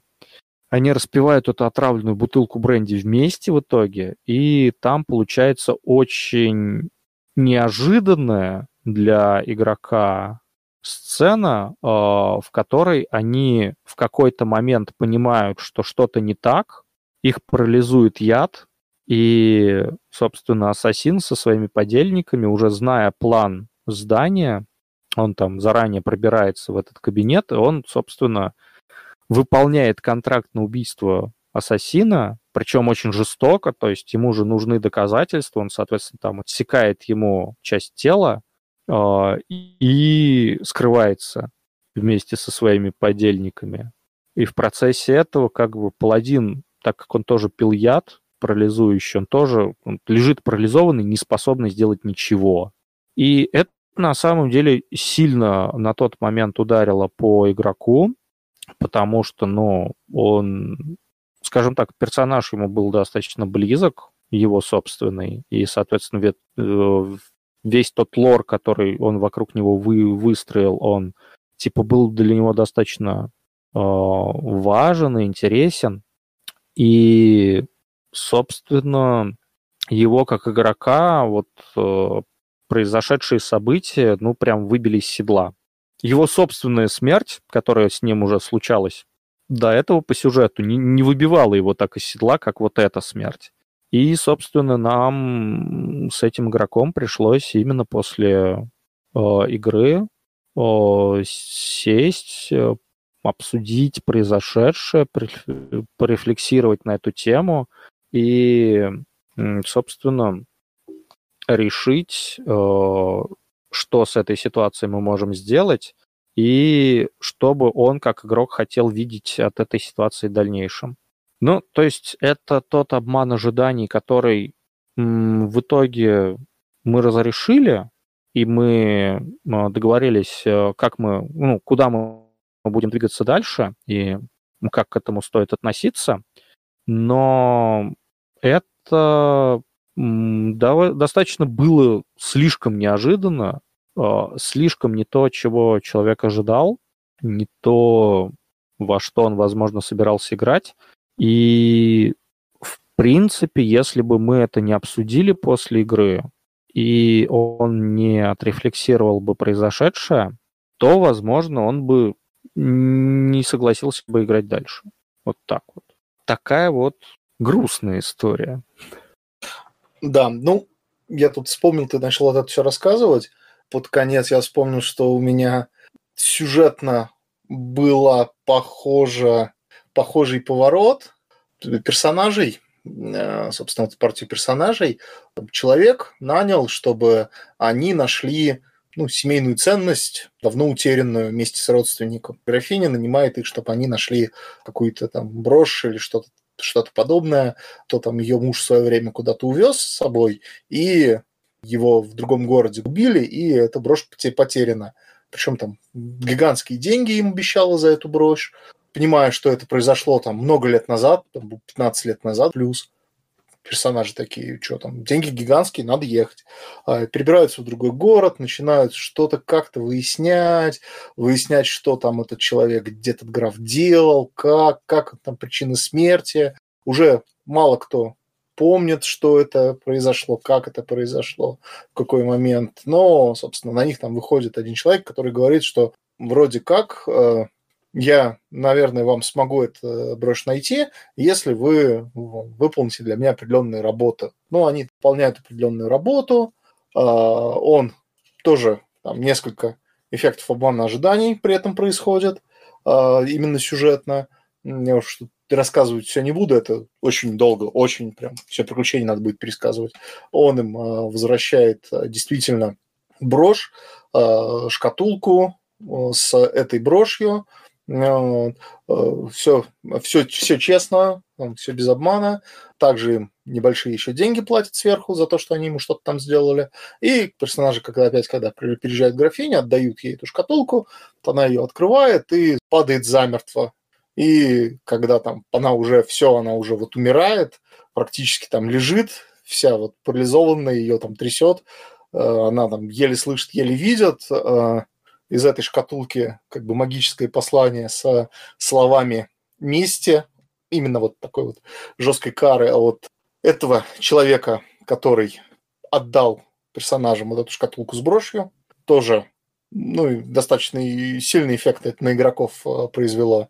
Тот вот персонаж, который, ну, персонаж со шкатулкой, там, говорит, что, ну, вот я, я тебя отомстил, ты хотел меня убить, но вот там, ты убил графа, ты хотел убить меня, но вот на тебе. И, в общем, когда они еще там начинают под конец уже, когда все уже произошло, весь сюжет закрылся, и они а, в доме графини находят определенные вещи, ну, просто осматривая, у них вся вот эта вот картина глобальная сюжета, в котором они принимали участие, встает все на свои места, да, они, ну, игроки понимают, э, какой там был как глобальный маховик, который, они крути, который крутился, и вместе с которым там они крутились, не понимая, э, что происходит вокруг них и как это все дело происходит. Да, это неплохой вариант на самом деле. Ну, не, мне понятно, что это немножко другое, чем ты говорил, но тоже примерно, же, примерно из этой же темы. И вот, я, кстати, если говоришь, ты не против, вспомнил еще один пример обмана ожиданий. Это обман ожиданий приза. Призм я называю как бы награда, ну, которая... Любая награда, да. Да, так или иначе, персонажи получают в конце приключения. То есть она может быть, она может не быть. Может вот этот вот быть эффект как бы обмана ожиданий. Э, я это применял один раз. У меня моя партия Алдовых упырей. Очень долго мы играли по там, разным приключениям. И в самом конце они идут побеждать главгада, вот, большого дракона, который дергает, как паук посредине паутины, дергает за ниточки, управляя там регионом, э, у него там, там культ дракона ему подчиняются, еще какие-то банды э, армии орков, ну, в общем, вот такое вот такое глобальное противостояние идет в практически провинцию, одну крупную провинцию угасшей империи полностью себя подчинил и там превращает ее в какое-то царство зла, царство тьмы. И вот они все, они его уже побеждают, все, они его там победили, срубили, и маг начинает жадничать. Он такой, я разделываю дракона, Э, ну, там, препарирует его, вытаскивает э, там какие-то органы, еще что-то, вытаскивает сердце, и, и я что-то, что-то меня здесь зацепило. Я говорю, ну, ты понимаешь, что сердце, оно, конечно, большое, но оно не мягкое, оно жесткое. То есть там внутри что-то твердое, как в смысле твердое. разрезает сердце и достает оттуда рубин. И я очень удачно вспомнил Diablo 2, если ты... Diablo 1, прошу прощения, если вы помните – главный герой, получая камень этого Диабло, он сам превращается в этого монстра. Ну, собственно, вот этот вот партийный маг, будучи уже там 15-16 уровнем, получая в руки вот этот вот камень души дракона, сам попадает под э, там, злое проклятие дракона и там сам постепенно начинает превращаться в этого злобного, жадного, алчного дракона. Ну, после этого как бы партию закончили. Не знаю, обиделся на меня человек, не обиделся, вроде бы нет. Это был такой интересный сюжетный поворот в самом конце, но это уже э, именно вот в самом конце обман с э, призом. То есть он вроде бы он получил то, что он, то, что он хотел, могущество, какое-то богатство, но в очень извращенной, изощренной форме. Мне, ну, вспоминается пример не про обман ожиданий, а совершенно про другое. У меня был пример, когда ребята, ну, из недавно присоединившихся к хобби взялись доигрывать одну сюжетную кампанию, которая, ну, у меня когда-то не была закончена.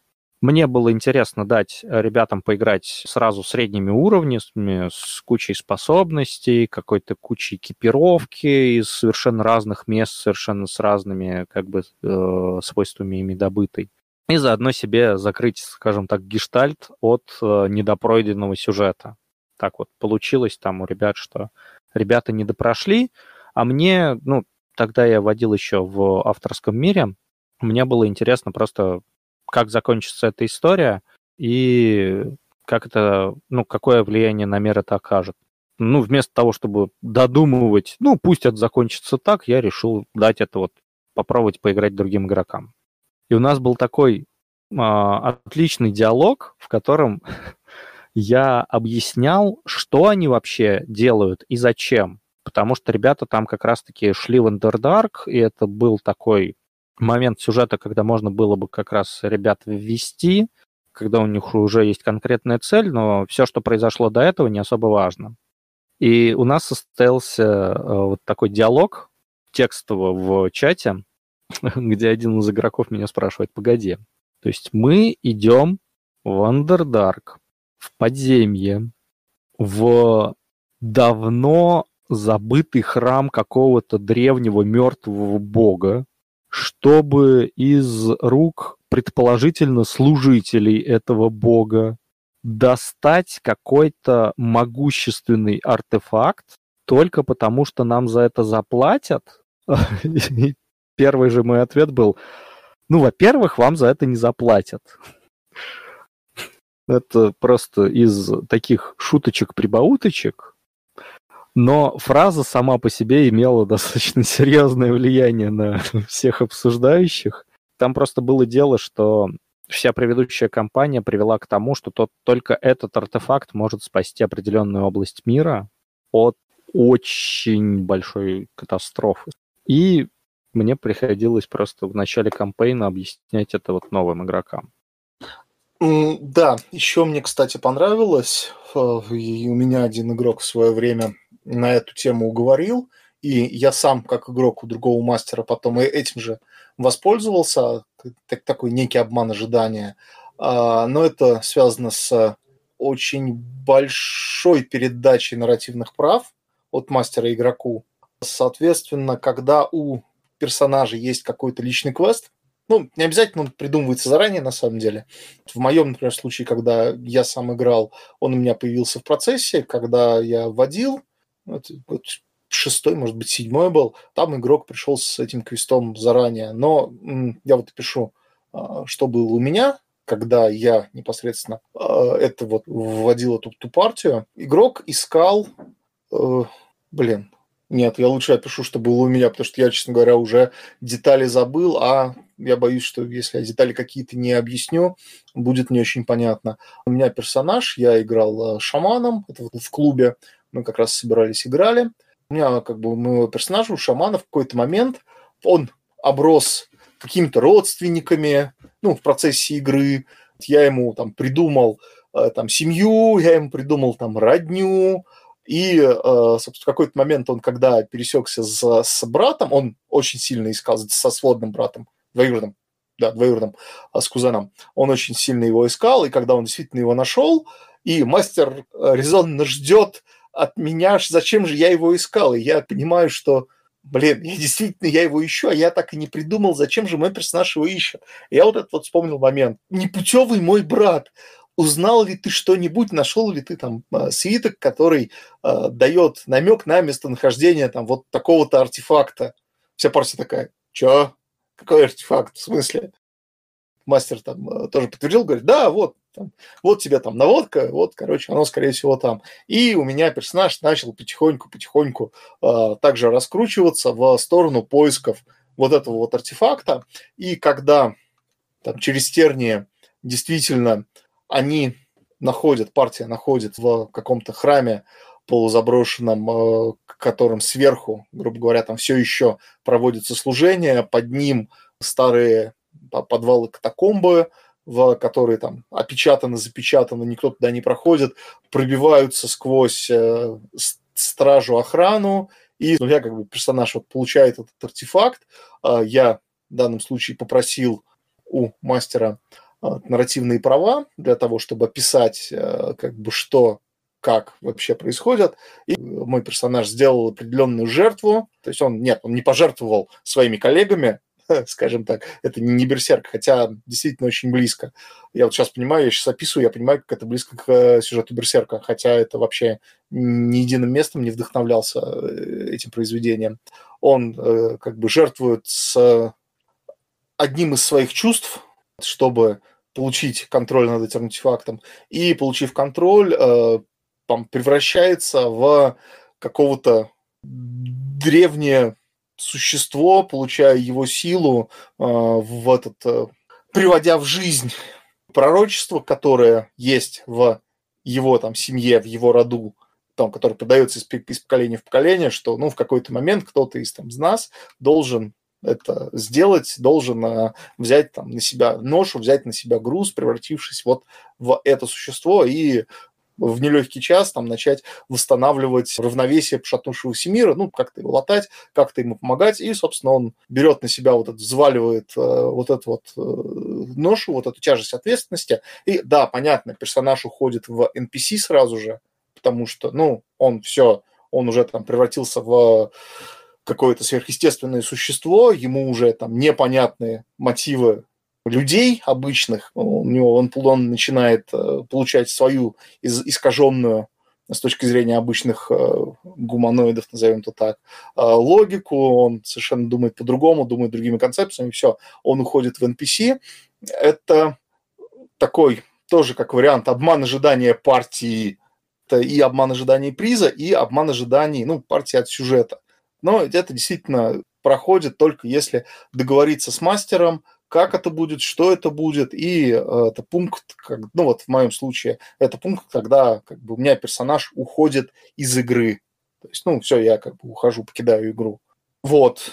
Так что вот такое. Но, опять же, это закрытие перс это глобального персонального квеста там на high-level е. Вот, кстати, напоминает мне это про один э, интересный момент, потому что у нас есть еще такая вот вещь, как нарративные игры.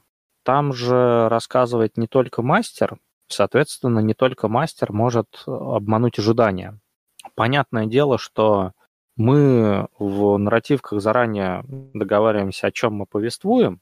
Чисто технически, если человеку ну, капитально не нравится сюжетный поворот с обманом ожиданий, он может, наверное, попросить все-таки игрока переделать заявку, чтобы ну, нарратив устраивал всех игроков.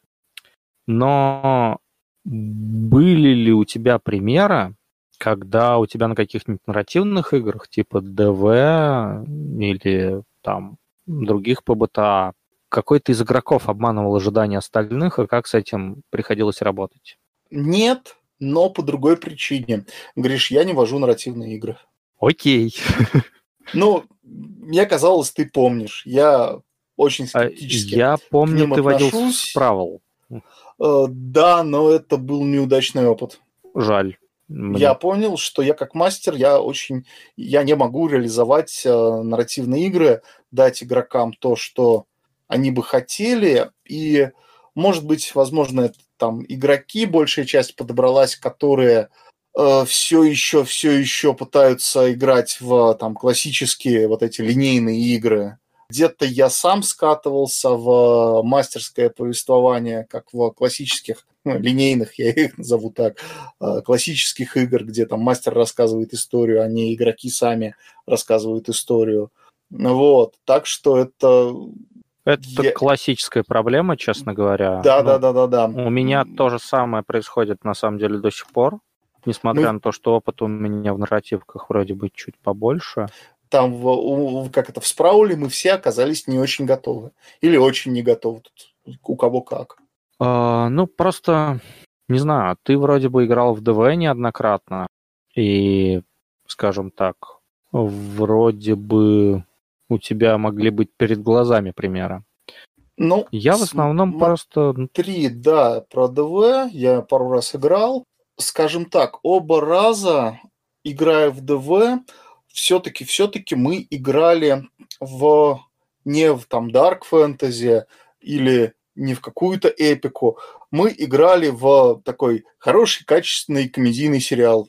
То есть, да, он местами немножко там с черным юмором, э, местами откровенно такой чернушный был, но это действительно был комедийный сериал, за что я благодарен мастеру и э, игрокам, с которыми я тогда играл потому что он, это, он достаточно легко игрался и достаточно хорошо э, в нем было что-то придумывать. То есть это было именно вот какое-то очень легкое повествование. И опять же, как я уже сказал, вот я как игрок и игроки, с которыми я тогда играл, не то чтобы на 100% были готовы в ДВ к массивной части вот этих вот нарративных прав, которые ДВ предоставляет. Такое, такое тоже бывает. Ты это, да, знаешь, э, и, наверное, видел, когда игроки очень много ждут от мастера какого-то сигнала, какого-то, ну, намека на какое-то направление, намека на какой-то сюжет, ну, вот, чего-то подобное.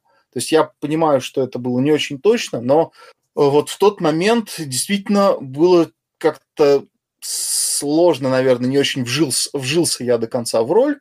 То есть э, последний раз я пробовал, я играл, у меня был, я сейчас немножко в сторону уйдем, у меня был замечательный волшебник, это эльф-волшебник, но я там придумал, что в целом в этом мире всем волшебникам положено быть, ну, как бы солидными, с бородой, там, с пузом, такие основательные. Соответственно, ну, этот эльф носил э, бороду на крючочках на уши, ну, потому что положено, у него там подушка постоянно была под мантией, ну, чтобы он как бы пузо, ну, потому что положено волшебнику с пузом, какой же он вот высокий, худой, какой же это волшебник будет.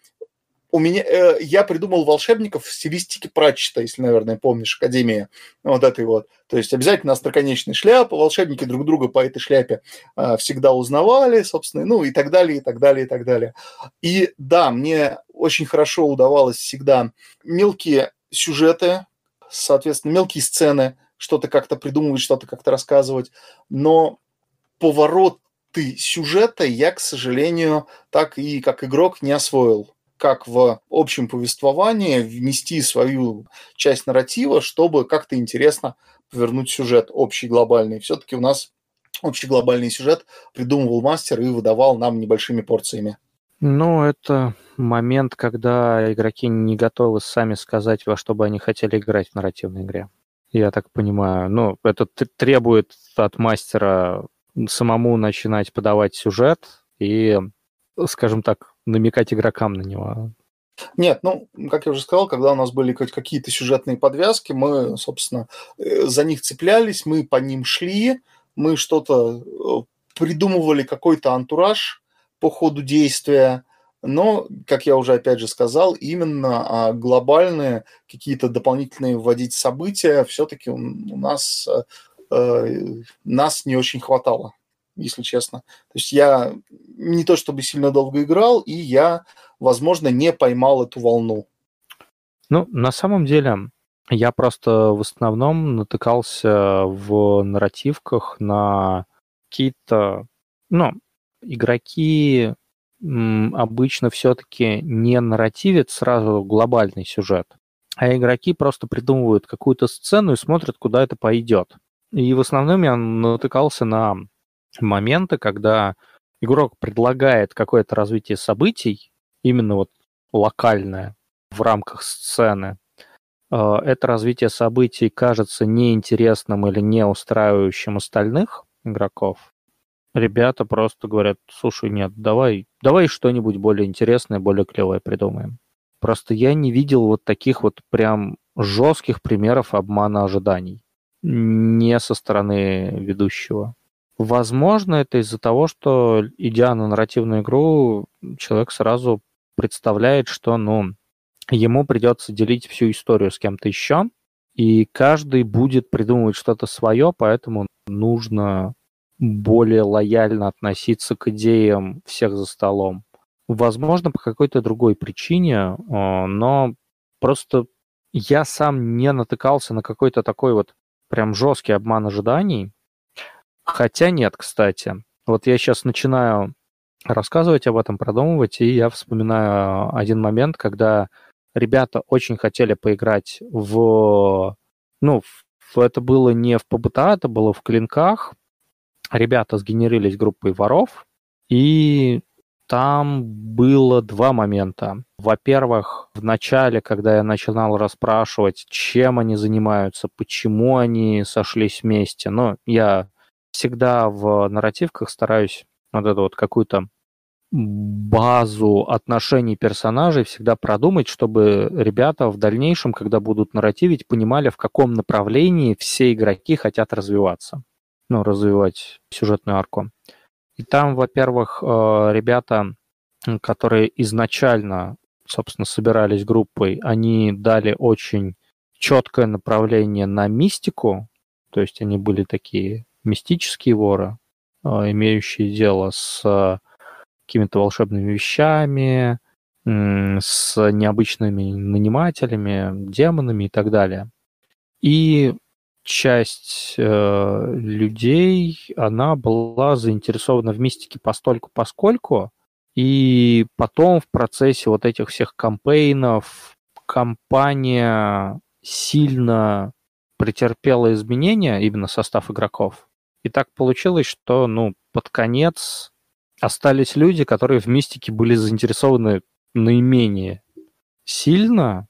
И э, ребята долго думали, что им дальше делать, но начи- ну, начали на самом деле заинтересовываться в этой теме сами, э, придумали какие-то вот сюжетные повороты, которые их персонажи завяжут на мистику так, как им было бы интересно. То есть это был вопрос креатива в итоге. Но так получилось, что из новых игроков э, один начал сильно выруливать на какие-то интриги между бандами, миссии, переговоры и так далее. А изначально как бы вся группа это такие, знаешь, отчаянные воры, совершающие дерзкие операции и так далее. И все эти интриги и прочее им был, были очень неинтересны, и они пытались посылать человеку сигналы, что типа мы хотим играть в экшен такой, какие-то вот именно похищения, скажем так, пробирание в какие-то труднодоступные места с целью похитить какую-нибудь ценную вещь, а не вот в это вот все. Типа, нам не интересны интриги, нам не интересна политика между бандами, но человек просто, ну, вот прям не понимал их сигналов, а когда ему говорили напрямую, он такой, да, да, да, я не буду в это вмешивать э, больше. И снова на это скатывался. На самом деле не знаю, какой можно дать совет, если на нарративках такое возникает, потому что в итоге, когда не сработали попытки человеку в жизни намекнуть как-то, что типа мы не очень хотим в это играть, ребята просто создали конфликт между персонажами, и их герои очень явно и очень резко выступили против о, действий вот героя-интригана. Э, этим самым как бы, ну, пресекая какой-то неинтересный им нарратив. Как-то вот так вот. Но для нарратива, с другой стороны, нужен гораздо более четкий социальный договор, и поэтому, скорее всего, ну, люди, когда составляют его, они больше склонны, ну, предупредить обман ожиданий. Или, как минимум, ну, стараться избежать негативного обмана ожиданий. Ну, да, я просто еще что-то почему-то вспомнил. Когда Андрей говорил про, рассказывал про Фейт, он упомянул и по БТА, как бы общие нарративные игры, и он сказал про то, что там, например, отсутствует баланс, потому что все вносят туда все. И приходя, вот как ты правильно сказал, приходя на, на такого вот рода там клинки, либо по БТА, какой, какие-то игры, а, мы все понимаем, что каждый другой наш сосед за столом может что-то внести свое, там, радикально отличающееся от того, что мы как бы хотим. Ну, я не знаю, правильно ли это действительно как бы ограничивать э, игроков, в том, могут они это ввести или не могут, но с другой стороны, да, как ты правильно сказал, сейчас думаю, если все игроки остальные за столом не согласны с тем, что привносит один из э, их коллег, один из их коллег да, наверное, имеет смысл действительно как-то по-другому это менять. Ну, ну, менять реальность в другую сторону. А, но с другой стороны, как я уже сказал, а, люди очень синхронизируют ожидания изначально, и они зачастую задают вот эту основную канву, соответственно, они больше ожидают, ну, больше понимают, чего ожидать от игры. Соответственно, если в игре планируется обман ожиданий, я думаю, это тоже, ну, будет как-то обсужено. Типа, там, мотивов предательства, например, опять же, в плане неожиданных сюжетных поворотов. У меня, кстати, вспомнил а, пример, когда вот прям вся группа была не особо согласна. Опять же, из Клинков. Я просто привык, что это типа мрачный и хоть и фэнтезийный, он достаточно низкий, э, скажем так, сеттинг, но low magic и всякое такое прочее. Можно играть в это как-то как по-другому, но я просто привык, что это такая мрачная викториана. Соответственно, ну, она гораздо более реалистична, чем фэнтези, например, или какие-нибудь боевики. И у нас просто был момент, когда ребята пошли на переговоры с одной из банд, банда начинает их подозревать, что типа их подослали их противники, они пытаются доказать, что нет, типа мы на самом деле пришли только договориться об взаимовыгодном обмене и уйти. И в этот момент очень как бы не кстати нападают те самые противники этой банды, с которыми эти бандиты воюют. И ребятам, чтобы доказать, что они не верблюды, приходится помогать, собственно, тем, с кем они собирались договориться в борьбе против их противников. И там просто была сцена, что э, ребята там бегают, пробираются по коридорам базы этих самых бандитов э, в надежде как-то обойти тех, с кем они сражаются, с фланга, и попадают в самую гущу сражений в итоге. Такая неприятная ситуация, когда ты оказываешься между двумя сражающимися бандами. И дело в том, что один из персонажей в этот момент э, в сцене не присутствовал, но он тоже куда-то убежал сражаться.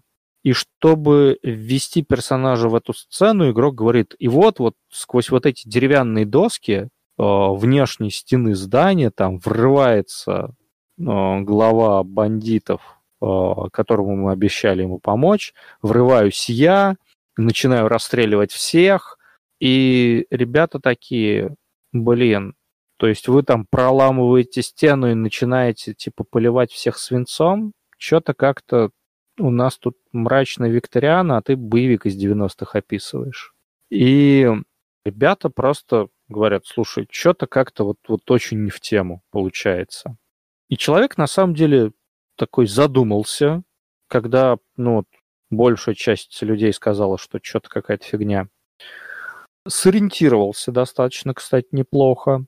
И такой, хорошо, сейчас я расскажу вам сцену. И он описывает сцену, как он э, сражается во дворе, отстреливаясь там от своих врагов той банды, с которой они собирались договориться, вместе, собственно, с лидером, вот, с которым он там договаривался. И он, чтобы избежать пули, он прячется за бочками, чтобы отстреливаться из-за какой-то баррикады лидер банды, с которой они уже там скрешились, он такой, стой, типа, не за этими бочками, потому что это оказываются бочки с порохом, там пуля попадает в одну из этих бочек, порох разжигается, бочка взрывается, и э, лидер банды, чтобы спасти его персонажа, пытается его, собственно, схватить в охапку и как-то с ним отпрыгнуть от этих бочек, и их взрывной волной просто швыряет в стену, и они пробивают доски вдвоем, падают на пол, оказавшись между двух сражающихся банд внутри здания,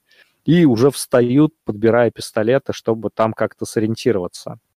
То есть, с одной стороны, человек оставил для себя вот такую боевиковость сцены, с другой стороны, он а, лишил сцену вот этого вот элемента, когда там двое крутых накачанных чуваков просто врываются там сквозь стену в бой и начинают там всех крошить. Он типа сделал ее более подходящей под антураж.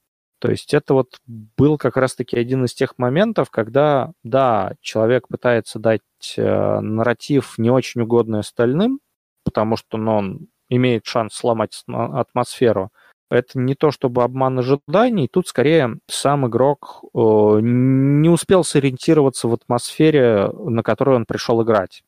Но при этом он как бы, ну, он воспринял остальных и достаточно легко и непринужденно переделал сцену так, чтобы она, чтобы итог сцены не поменялся, но при этом она логически, антуражно соответствовала тому, во что мы играем. Да, это хороший, кстати, красивый пример, действительно.